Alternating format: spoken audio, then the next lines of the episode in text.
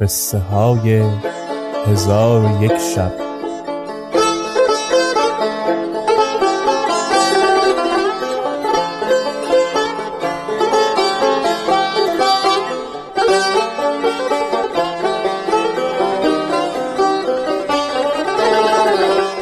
شب صد و هفدهم.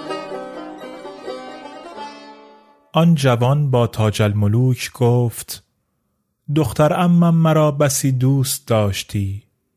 گفت به چشم به جان منت پذیرم. ولی ای پسرم من بارها با تو گفتم که اگر بیرون رفتن و آمدن توانستمی در اندک زمانی تو را به وصل او می رساندم و اکنون نیز در جمع کردن میان شما کوشش فرو نگذارم. ولکن آنچه گویم بپذیر و پند من بنیوش و به همان مکان رو و در آنجا بنشین. چون هنگام شود چیزی مخور که خوردن خواب آورد و مبادا اینکه بخوابی که او به نزد تو یک ربع از شب گذشته بیاید و خدا تو را از شر او پاس کناد چون سخنان دختر امم بشنیدم فرحناک شدم و از خدا همی خواستم که شب براید چون شب درآمد آهنگ رفتن بدان مکان کردم. دختر امم گفت چون با او در یک مکان جمع آیی بیتی را که دوش با تو گفته بودم وقت بازگشتن بر او بخوان. من خواهش او را بپذیرفتم و از خانه به در آمده همی رفتم تا به آن باغ رسیدم و بدان مکان رفتم و مکان را مانند شب پیش مهیا و آماده یافتم که در آنجا همه گونه چیزها از طعام و شراب و نقل و ریحان حاضر بود. پس در آن مکان بنشستم و بوی طعام به مشامم می رسید بارها نفس مشتاق خوردن طعام گشت ولی من خودداری کردم تا ساعتی نیز بگذشت. پس از آن نفس طالب و شوق غالب گشت. خودداری نتوانستم. برخاسته در سر خان بنشستم و سرپوش از خان برداشته دیدم چهار ظرف از چهار گونه طعام به خان اندر است و مرغهای بریان و ظرفهای حلوا نیز فرو چیده اند. من از هر طعام لقمه ای خوردم و از حلوا آنچه توانستم خوردم. و پاره ای از مرغ بریان خوردم و از حب رمان که لیمو بر او آمیخته بودند چندان که باید خوردم و سیر گشتم. پس خواب مرا بگرفت. متکا به زیر سر نهاده گفتم بر آن تکیه کنم ولی نخوابم. پس چشم بر هم نهاده خفتم. وقتی بیدار شدم که آفتاب برآمده بود و بر روی شکم خود قاب استخوان و پاره پوست و تخم خرمای نارسیده دیدم و در آن مکان هیچ چیز از فرش و اسباب نیافتم. گویا که دوش هیچ در آنجا نبوده است.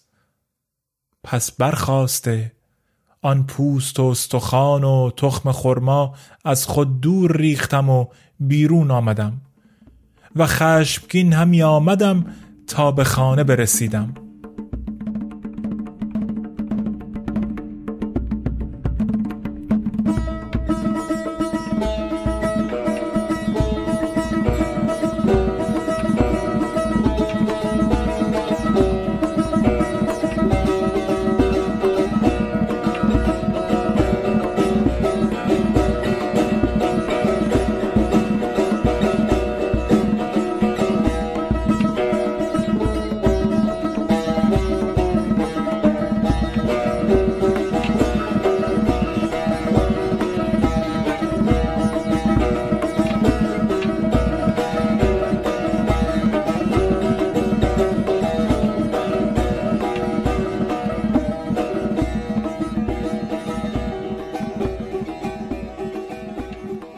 دخترم خود را دیدم که گریان و نالان این ابیات همی خواند. کرا مهربانی نماید نگاری به خوشی گذارد همه روزگاری. کرا یار بد مهر بد ساز باشد نباشد به کام دلش هیچ کاری. من از مهربانی دل خیش دادم به نامهربانی و ناسازگاری.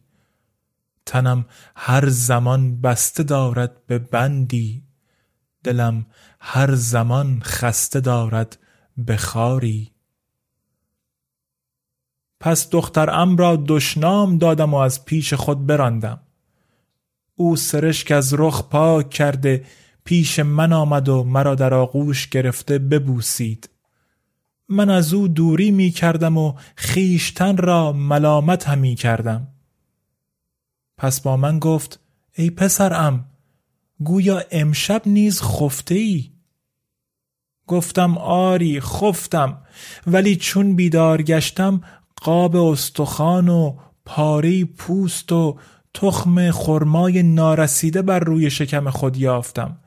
و ندانستم که این کارها از بهر چه کرده.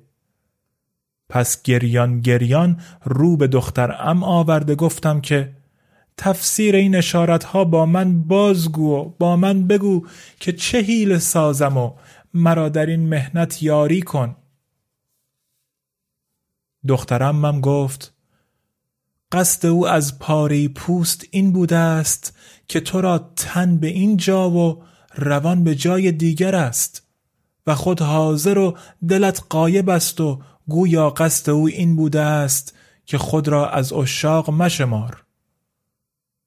اما تخم خرما اشارت است به اینکه اگر تو عاشق بودی دل تو از آتش عشق سوخته می‌شد و تو را خواب نمی برد زیرا که لذت عشق را هر کس بچشد دل او از آتش عشق افروخته و مانند خرما شررگون باشد. و اکنون تو را صبر ایوب باید. پس چون سخن دخترم را شنیدم آتش حزن و اندوه در دلم شرر افروخت. با خود گفتم که خدا خواب را از بدبختی بر من بگماشته است. پس با دخترم گفتم به جان منت سوگند می دهم که تدبیری کن تا من به او برسم. پس او بگریست و گفت ای عزیز ای پسرم مرا در دل هزاران سخن است ولی نیارم گفت. امشب نیز تو بدانجا رو ولکن مخاب تا به مقصود برسی. مرا رأی همین است. و سلام من با او گفتم الله نخوابم. پس دخترم من برخاست و خوردنی بیاورده و گفت آنچه توانی اکنون بخور. پس به قدر کفایت چیز خوردم. چون شب درآمد دخترم من برخاست و جامعه فاخر بیاورده بر من بپوشانید و سوگندم بداد که آن بیت فراموش نکنم و مرا از خوابیدن بسی ترسانید. پس از آن از نزد دخترم من بیرون رفته به باغ اندر شدم و در آن مکان بنشستم و چشم به صحن باغ دوختم. چون خواب بر من غلبه می کرد با انگشت چشم خود را می گشودم و سر خود را می جنبانیدم